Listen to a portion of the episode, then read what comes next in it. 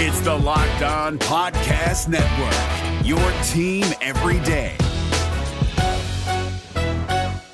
Jackson Gatlin here, host of the Monday edition Locked On NBA podcast. Every Monday, I cover the three biggest stories in the NBA with the local experts from Locked On. It's an awesome recap of the weekend of the NBA and a look at what's ahead. Mark your calendars on Monday to join me for Locked On NBA podcast, available on YouTube and wherever you get your podcasts. On your Tuesday episode of Locked On Raptors, Jakob Poeltl was an absolute revelation upon his arrival in Toronto at the trade deadline, but are there questions about his long term fit with the Raptors as he hits unrestricted free agency this summer? We'll examine those questions and more as we start our player review series with Jakob Poeltl. Thanks so much for hanging. Oh, like, because when I shot, I expected to make it. So, like, I don't shoot trying to miss. You are Locked On Raptors, part of the Locked On Podcast Network, your team every day.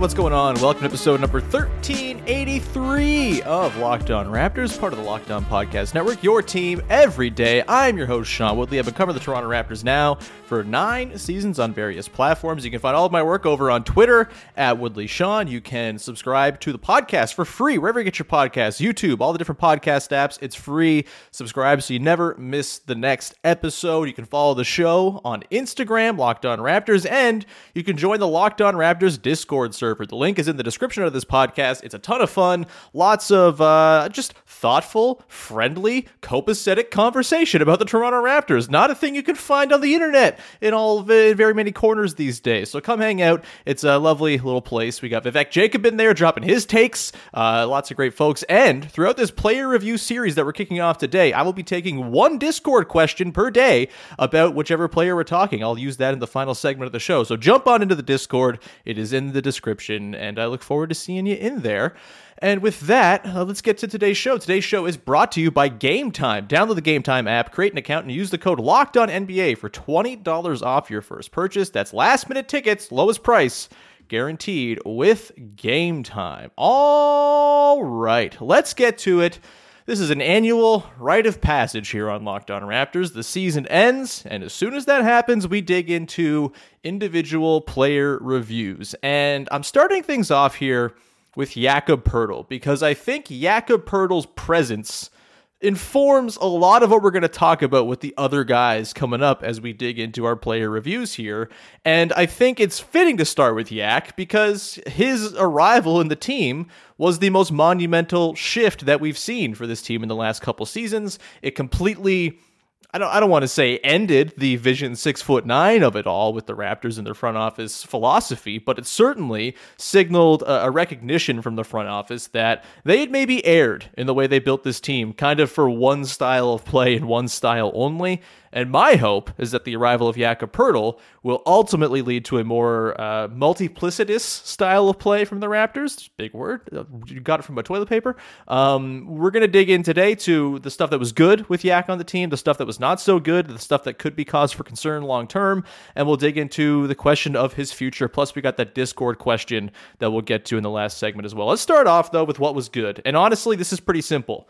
Simply acquiring Jakob Poeltl was good. The Raptors were a much better basketball team after getting Jakob Poeltl than they were before they had him. Full stop. End of story. The team made more sense. The Raptors starting five, which they had, you know, kind of struggled to figure out over the course of the season. The small ball starters were okay, but not great, kind of barely scraping past even in terms of on off differential.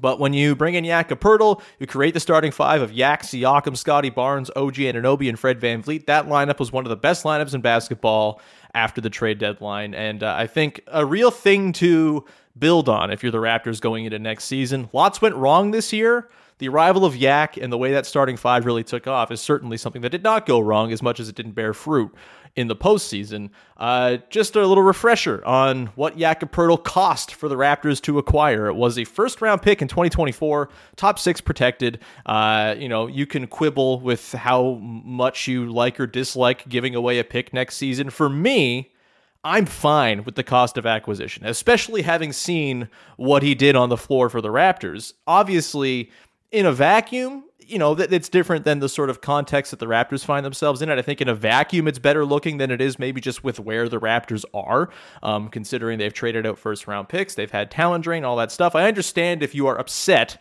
with the lack of a first round pick next season. That said, all signs point towards next year's draft from all the experts suggesting that it's not a very good draft. The Raptors have a lottery pick this year. They'll get him into the system. That's great. Um, you know, this team also, I think, signaled that they don't want to tank or tear it down to the studs and build up around a 21 year old Scottie Barnes and hope that it turns into something they signaled that no, we have some good players on this team. We think this is worth investing in here to see what we can build on here. And for me, I'm always going to prefer the keep good players and try to build from the middle, uh, which is doable as much as there's this whole sort of don't be in the middle sort of, you know, boogeyman that kind of lurks around every corner with every 40 something win team. Uh, there is a pathway to build from the middle. The Raptors have done it in the past. And I think that's what they've kind of signaled here is what they want to do is they want to have internal growth. They want to ride Scottie Barnes' eventual ascendance into probably being the best player on the team in the next couple seasons. Hopefully, that would be great for the team. If not, things are troublesome. Um, but to me, it feels like this is a, a signal that they're not going to tear this thing down to the studs no matter what.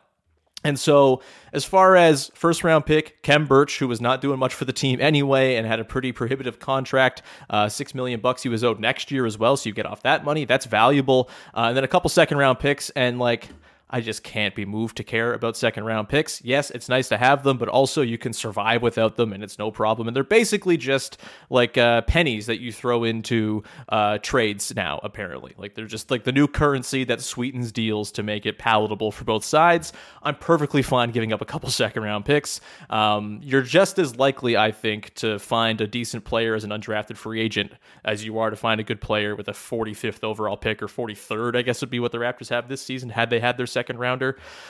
You know, Dalano Banton was 46, David Johnson was 47. Outside of that sort of upper crust of the second round, I typically don't really care all that much about later second round picks. And you can find undrafted guys and, and get success out of that as well. And oftentimes there's incentive for undrafted guys to, in fact, become undrafted and not get picked in the second round because there's a little more agency that these guys have. Either way, second round picks, not this is about. We're talking about Jakob Poeltl. And Jakob Poeltl was really good when he was on the floor for the Raptors. 13 points, nine boards, two assists, uh, down an assist from where he was with the Spurs. Obviously, lots of guys have the ball in their hands on the Raptors, but I think there's maybe even more to milk out of Jakob Poeltl's playmaking next season if they can kind of get a little more of that elbow action rolling. I think there's also room for him to be a little more effective on the short roll. That's probably going to require the team to have a little bit more shooting around him, which we'll talk about in the next segment.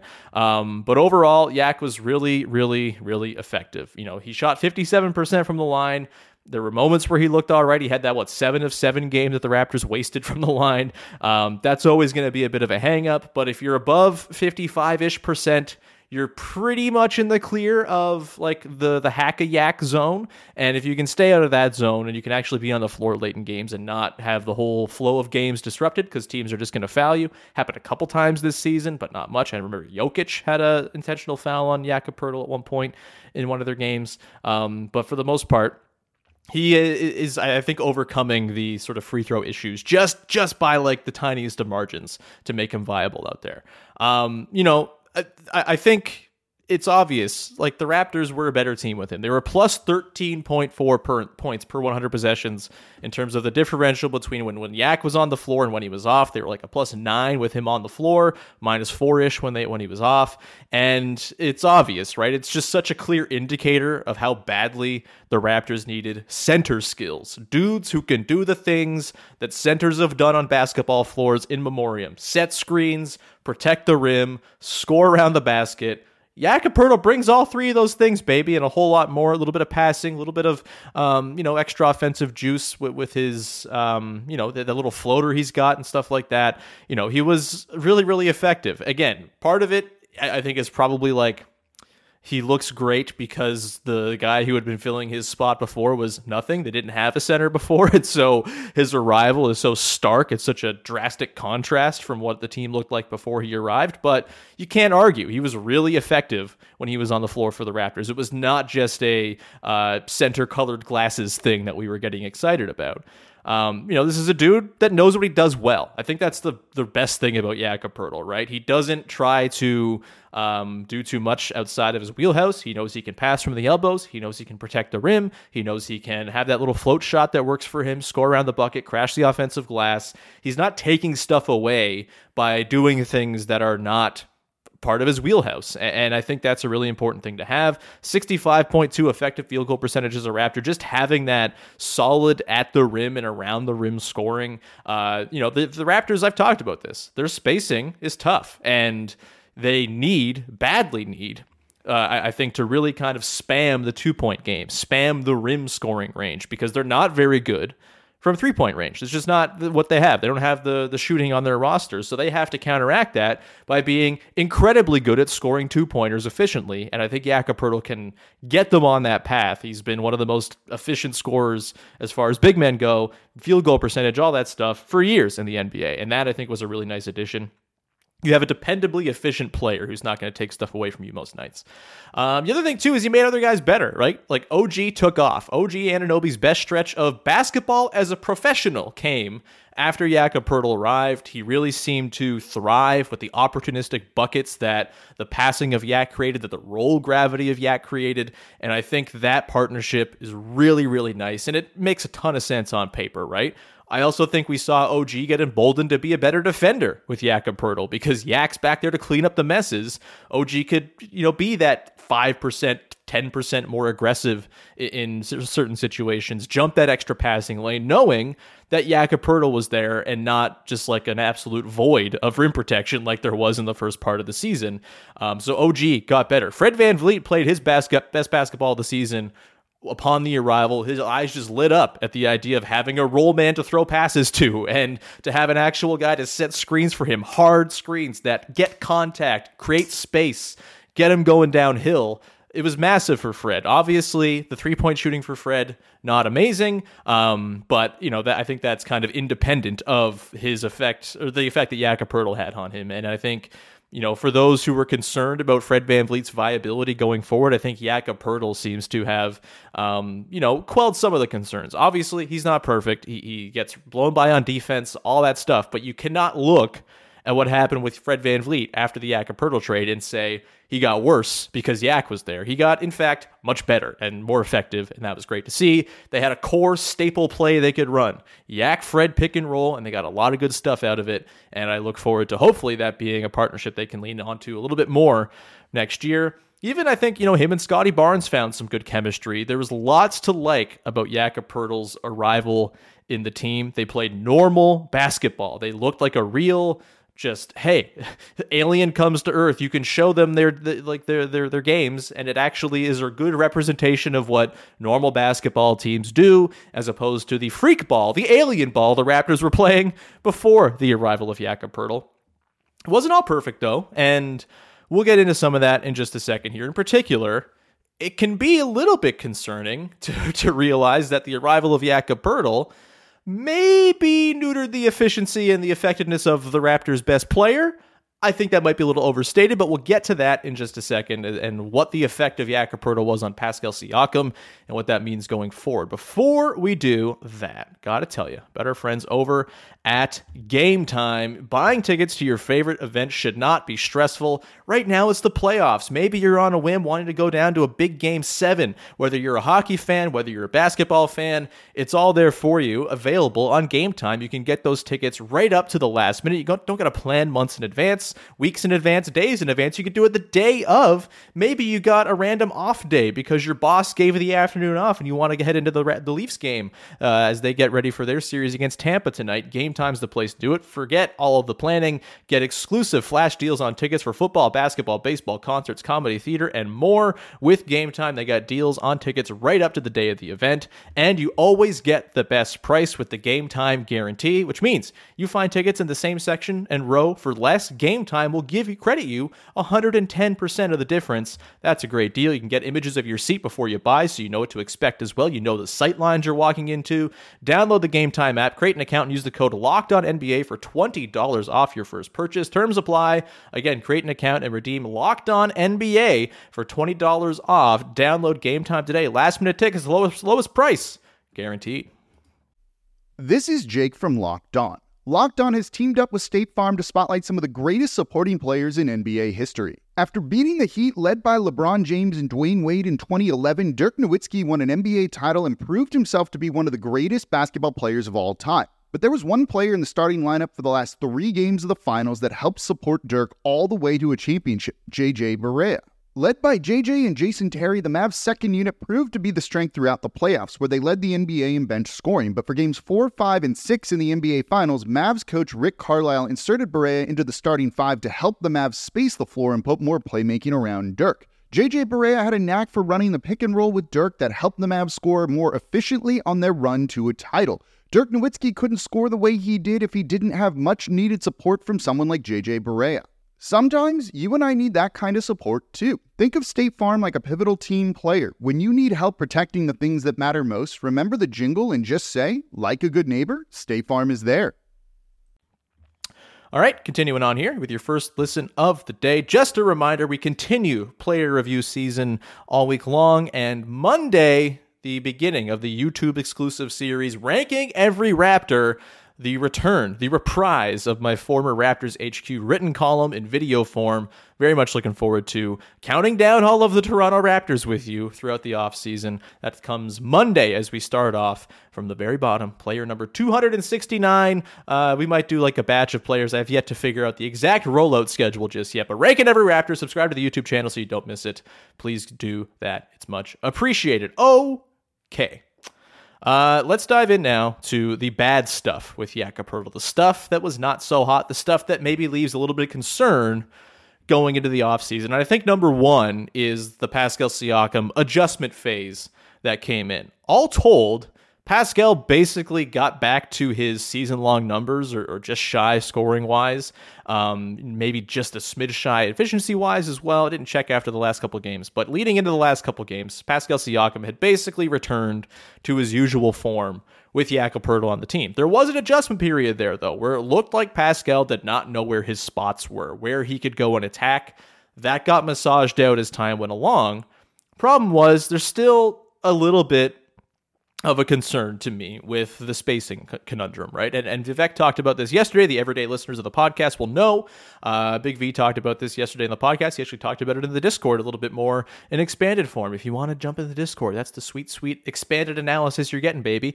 Um, but look, the spacing of a Jakob Poeltl, pa- Pascal Siakam, Scottie Barnes front court is going to be a concern. This was my biggest concern the day of the trade. It was the reason I gave the trade a C tentatively waiting to see what happened in the offseason before making a full grade, but it was the reason before the Yak trade that I had kind of softened on the idea of Jakob as a target for the Raptors because Pascal and, and Scottie are probably going to be better suited if they can play next to a spacing big. This is why Miles Turner was the apple of mine and everybody else's in Toronto's eye, it seemed, going into the deadline before he signed that extension you know, I still think that the the idea of a shooting big man, if you gave the Raptors front office truth serum, they would say, you know what, uh, I, I, would like to have myself a shooting big man to pair with Pascal and Scottie. Jakob is not that. He does other stuff to compensate for the fact he doesn't shoot, right? He can still space with his passing. He can work at the elbows,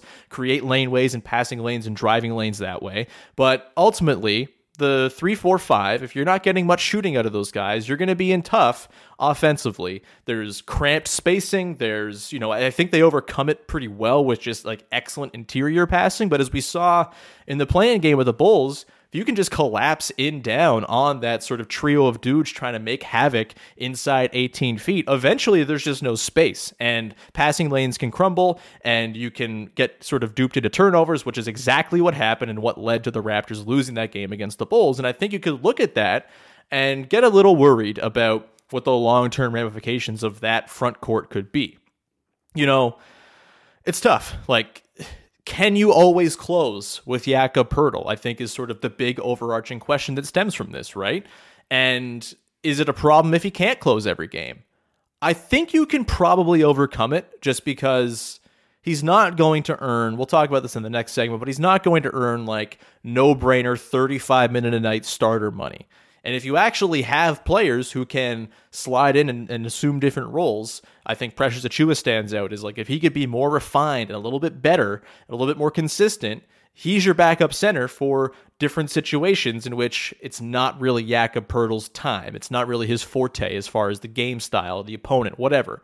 Um, you know, Gary Trent Jr. we saw close in place of Jakob Poeltl to provide shooting. They tried to do it in the Bulls game, but Gary Trent Jr. was just, you know, in the midst of having one of his worst games as a professional basketball player. And so they had to go back to Yak. And, you know, th- we saw the effects of that uh, and the cramped spacing that we saw on, on offense in particular as a result. And so that is a question, right? Like, is it worth investing in a guy who you don't know for sure you can close every game with? And my sort of response to that is look, you're never going to find a perfect fit in the NBA. There are 450 players in the league. There are 17 roster spots. And part of the puzzle of team building is making it work with the players you can get into the door, whether players you go and target or players who come through the door by the sheer luck and randomness of the NBA and the draft and how that just has so much bearing over what your franchise does. Just the players you're able to get in the door. You can't go and get every player in the door. It's just not how it works. And so, can you work with imperfectly matching pieces?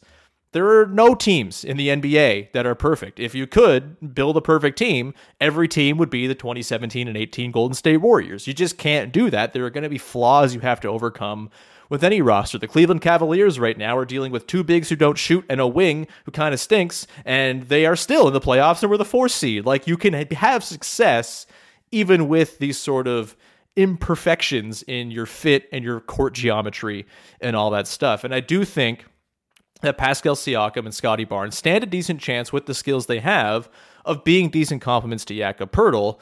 But I think really where it comes in is how do you respond when Yak can't be out there?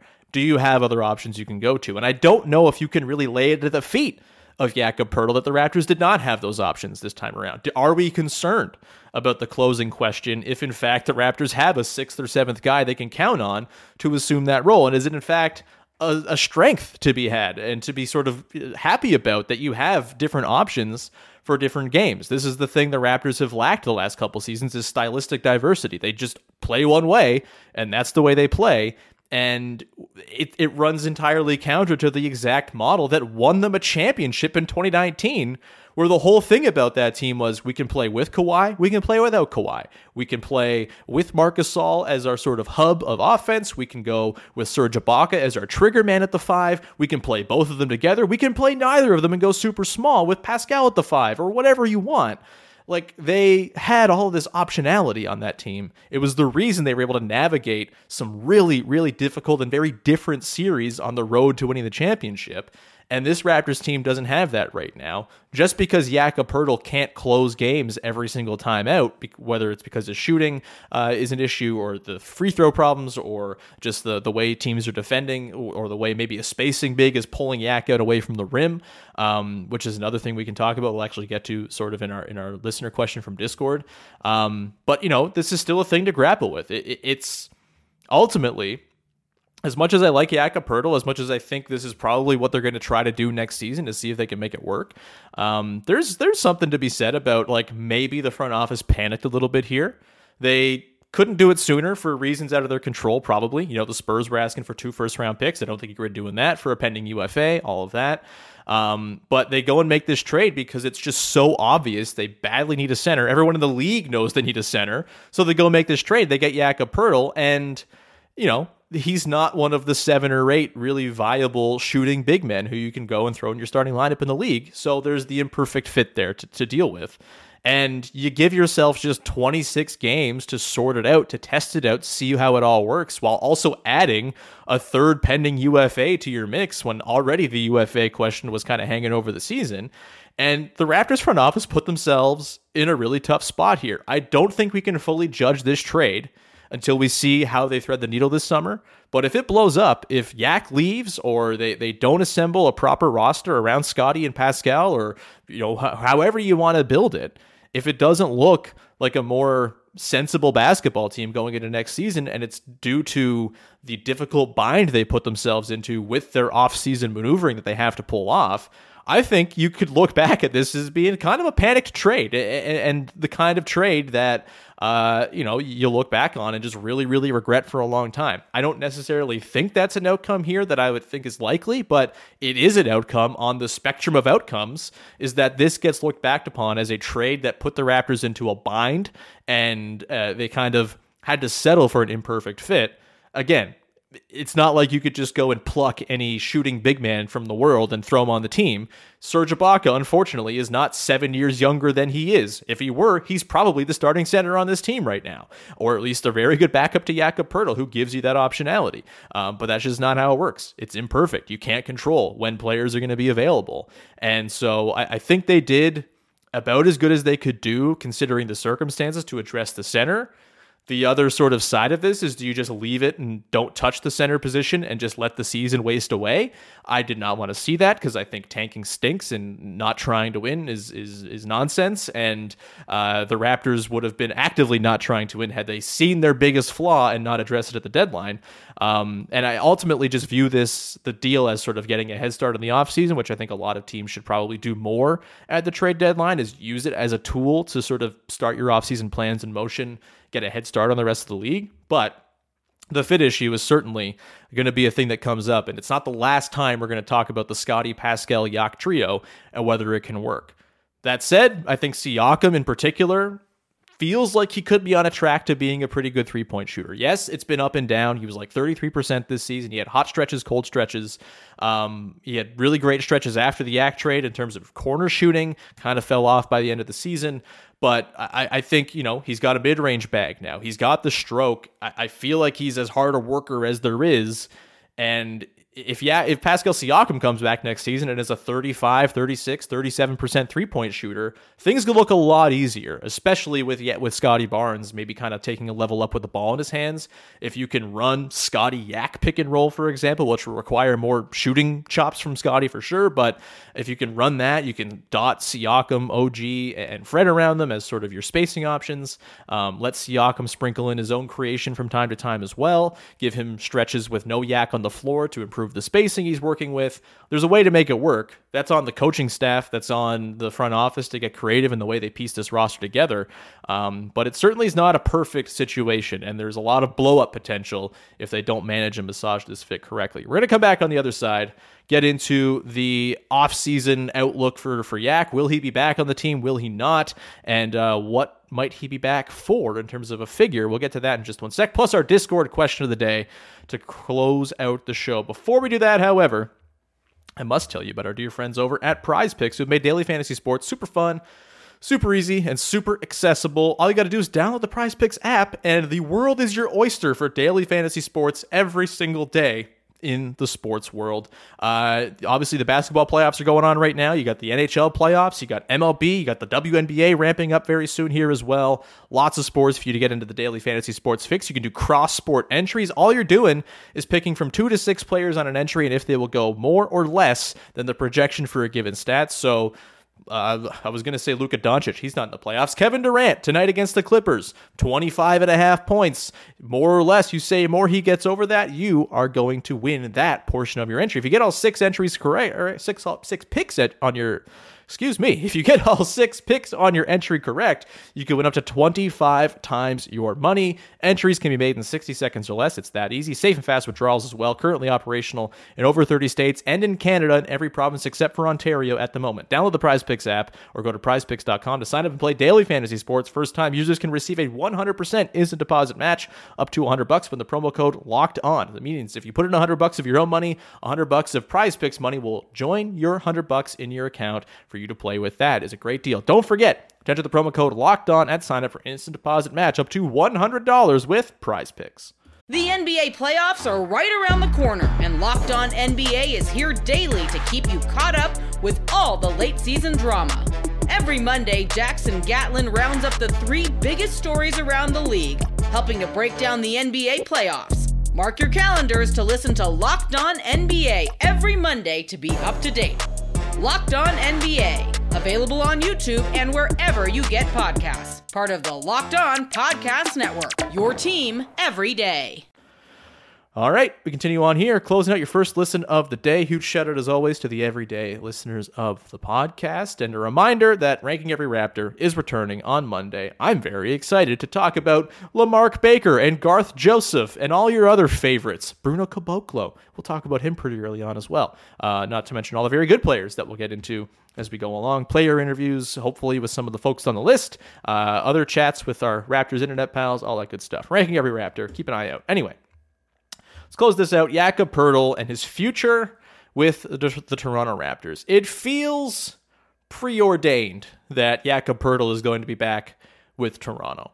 Um, you don't give up a first round pick if you don't intend to bring a guy back. Everything seems to suggest that Jakob Poeltl's happy here and wants to be here.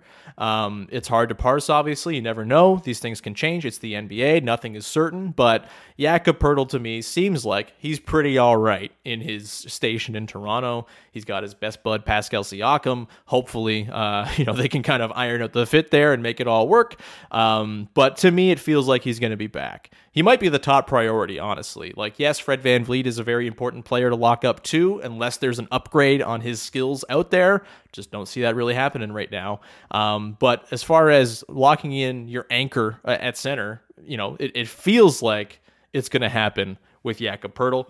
Um, from everything out there, I've kind of rooted around some people who are in knowledge with the team. 17 to 20 million kind of sounds like the range he's going to land in. You might think that he's going to have the Raptors over a barrel um, after the end of the season he had where he looked really good. I think maybe that's overstated. Like, I, I think there's a very real counter argument the Raptors can make where it's like, well, we tried to like not have you on the floor in the end of the play-in game, and your free throws are kind of a mess. Like, not that you want to go and denigrate a player, but this is what negotiations are going to entail. And I think there are you know equal upsides and downsides to Jakob Poeltl that he can go and argue for whenever his ar- agents are arguing for him to get paid. But everything sounds like 17 to 20 million a year is going to be what it is for Jakob Poeltl, and I think that's perfectly fine. Yes, there's the downside to paying him if the fit doesn't work out. And is it ideal to sort of anchor your team around a center who doesn't exactly fit with the two guys who you figure are going to be your best players going forward right now? I think it's probably a year away. You get Yak locked up now, and then you get next year to kind of see, all right, can they work this fit a little bit better? Does Pascal come back a refreshed three point shooter? Does Scottie Barnes come back a 33 or 34% three point shooter around that sort of area where three point shots become super duper efficient and the shots you want to go for 33% is kind of the, the, the area you want to be can you get scottie barnes to that range and without knowledge of whether you can do that i think it would be pretty foolish to go and blow up that trio before we really have more data on it. It's 26 games that we have in the books right now, and I think you got to see what does it look like over the course of a full season? How are they able to adapt and massage their game plan, their offensive stylings to work around their limitations and how do you layer in potentially an expanded three point package from Pascal or Scottie. I think Pascal is far more likely to have an uptick next season. He's had three point shooting seasons of success in his past, all of that. Um, again, the mid range game is there. I, I, think there's a pathway here, but certainly there's a downside if it doesn't all come together. And a year from now, you might be looking at having to blow up that trio. That's certainly on the table here as a thing that could happen. But ultimately, do I think he's going to be back? Yes, I do. The fit's imperfect. It might require a shakeup down the line, but Yak is good. He's going to cost you like a crazy amount of money. You know, 17 to 20 million bucks is a perfectly reasonable amount of money to play, pay into him. And frankly, to acquire him for a first round pick and not re sign him, that would be some piss poor asset management that you could absolutely roast the Raptors front office for if that does go down. That would be an absolute disaster, no doubt about it. But I think he'll be back, and I'm pretty happy and excited to see if they can massage that fit. Because guess what? Jakob for all his uh, foibles and sort of the that's not even his foibles. It's just the things that are realities within the construct of this team. Even with all of that, he made the Raptors better. He made them the sixth best defense after the trade deadline. The offense took its time, and that was always my biggest concern. But uh, I think there's a pretty good baseline here of something to build upon with that trio as your front court going forward. Uh, let's get to the question here to close it out from Jay Rich in the Discord. Welcome to the Discord, Jay Rich, regular question asker of the podcast on mailbags and all that. Uh, but if you want your questions read as we go through these player reviews, drop a question into the Discord server, and I will pick one each day to answer. And this one is: Does Yaka Poeltl have the lateral? Uh, sorry, let me just get this brought up on the screen. Does Yak have the lateral footwork to fit into what the Vision Six Nine model of this team was aiming to achieve, or uh, would they have to employ two separate schemes when he's on and off the court? Can they use both next season potentially? And here's where I come down on this. The Raptors should be playing more than one style of defense. They should be testing out different things. Ultimately, though, I think the Raptors are going to have to take a long, hard look in the mirror. They might not have to. Maybe Nick Nurse is gone and some new philosophy comes in that wants a more sort of stable drop style defense with Yak as the anchor, and maybe that solves this problem. Um, but, you know, I think Yak showed he can kind of hang out a little bit as far as, you know, bringing his feet up to the level of the screen and still tracking back and staying in front of guys relatively well. It's not his biggest strength by any means, but he can do it in a pinch. Um, he's got good footwork, all that. Ultimately, though, I do think if you're going to have Jakob Poeltl on your team, if you're going to invest in him being your center, do the thing he does best. He's best as a drop big. Amplify the strengths of your players. That is something the Raptors did not do this season, I think, nearly enough. And uh, that's something that, you know, is going to require, if Nick Nurse is back, changing up the philosophy a little bit. I think um, if it's not Nick Nurse, maybe some someone comes in and just realizes, hmm, seven one big man who's good as a drop big. I guess we should probably have him be a drop big and play drop most of the time. Um, you know that that's very possible as well. That some head coach comes in and has that winning idea of playing the big rim protecting man near the rim where he can rim protect. Um, but yeah, ultimately, I'm not opposed to multiple styles of playing defense. I think the Raptors got far too stuck in on the way they play defense this season. It's not just about Yak, it's about everybody. It's about the tack, the, the tax that it is on all these guys' bodies to play that aggressive defense all season long. It's hard to uphold for 82 games, not to mention the the mistakes that inherently come from playing a high risk style of defense. Those mistakes pile up. They can be the margins between winning and losing. As much as Yak is great, he can't clean up everything. There are still going to be messes that seep through and end up in the bottom of the bucket. And I think in general, if Yak is on the team, there's got to be a little bit more of a conservative approach to the defense. And it's they should be able to do that as well because they have OG, one of the best wing defenders alive. Shout out to him. I think he finished eighth or seventh in uh, all defense voting, or sorry, defensive player of the year voting. Awesome for OG. We'll see about all defense soon. Um, but like you have OG, incredible on ball defender. You have Pascal who can slide his feet and stay in front of most guys as well. You know his defensive ability wax and wane this year, I think, a little bit. But, um, you know, when he really needs to ratchet it up, he can ratchet it up. He was the best guy they had for Zach LaVine, for example, in that play-in game. Um, you know, the whole defense has a chance here to get better with conservatism and uh, just trusting the guys on the team to be good defenders. And with Yak there to clean things up at the back, you can sprinkle in some more aggressive stuff, blitz the odd time, all that stuff. But um, the core defense, I think, should amplify the most important defensive player on the team. And as great as OG is, the rim protecting center is your most important player, and you have to adapt your defense to that player. It's what the Bucks have done with Brook Lopez, but even this year, yes, Lopez is primarily a drop big, but they've worked him a little bit more this season as a guy who can stretch out to the level of the screen, who can switch on to guys. That stuff you then layer in on top of the very good baseline that you've set for yourself. I think that's kind of where the Raptors have to go here and sort of reconstruct this defense from the ground up with Jakob Poeltl's best skills and strengths in mind. The dude can protect the hell out of the rim. Give him a shot to do it don't put yourself in a position where you're having him pulled out to the basket by your own accord. There will be times where he does get pulled away by shooting bigs. That's part of the deal. But you don't need to go and invite that when you don't have to, I guess is the way I would put it. Either way, Thanks for the question, Jay Rich. Thanks to everyone who sent in questions about Yak. If I didn't get to them in the episode, I'll probably get you in the Discord with a quick reply at some point today as well. Um, but get in the Discord, baby. Get those questions in for our future player reviews. Tomorrow, we are going to take a look at one, OG Anunoby building off of the strength of his uh, high finish in the Defensive Player of the Year voting. I'm hoping Katie Heindl was along for that. Um, but either way, thank you so much for tuning in to the show, making us your first listen every day. Shout out to the everydayers out there. If you are an everyday listener of the show, let us know in the comments. It's always nice to get that little nudge as well from those who are, for some reason, deciding that I am a voice and face you need to see and hear every day. And I thank you so much for that bizarre decision that you have made. You're the best. You're my best friends in the whole wide world. See, this parasocial relationship goes two ways, baby. Anyway, we'll wrap it there. Thank you very, very much. And uh, go and check out Locked On Leafs today. Crossover episode time with Locked On Lightning as they preview game one, Leafs and Lightning tonight in Toronto. I'm not going to throw up. You're going to throw up. Uh, with that, we will talk to you again on Wednesday. And uh, reminder follow, subscribe to, rate, review, all the good stuff on all the different channels Instagram, Twitter, YouTube. And uh, thank you so, so much for hanging. Bye bye.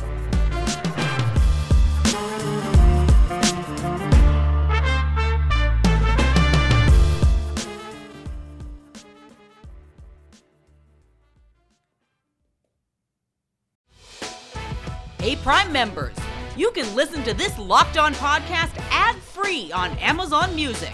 Download the Amazon Music app today.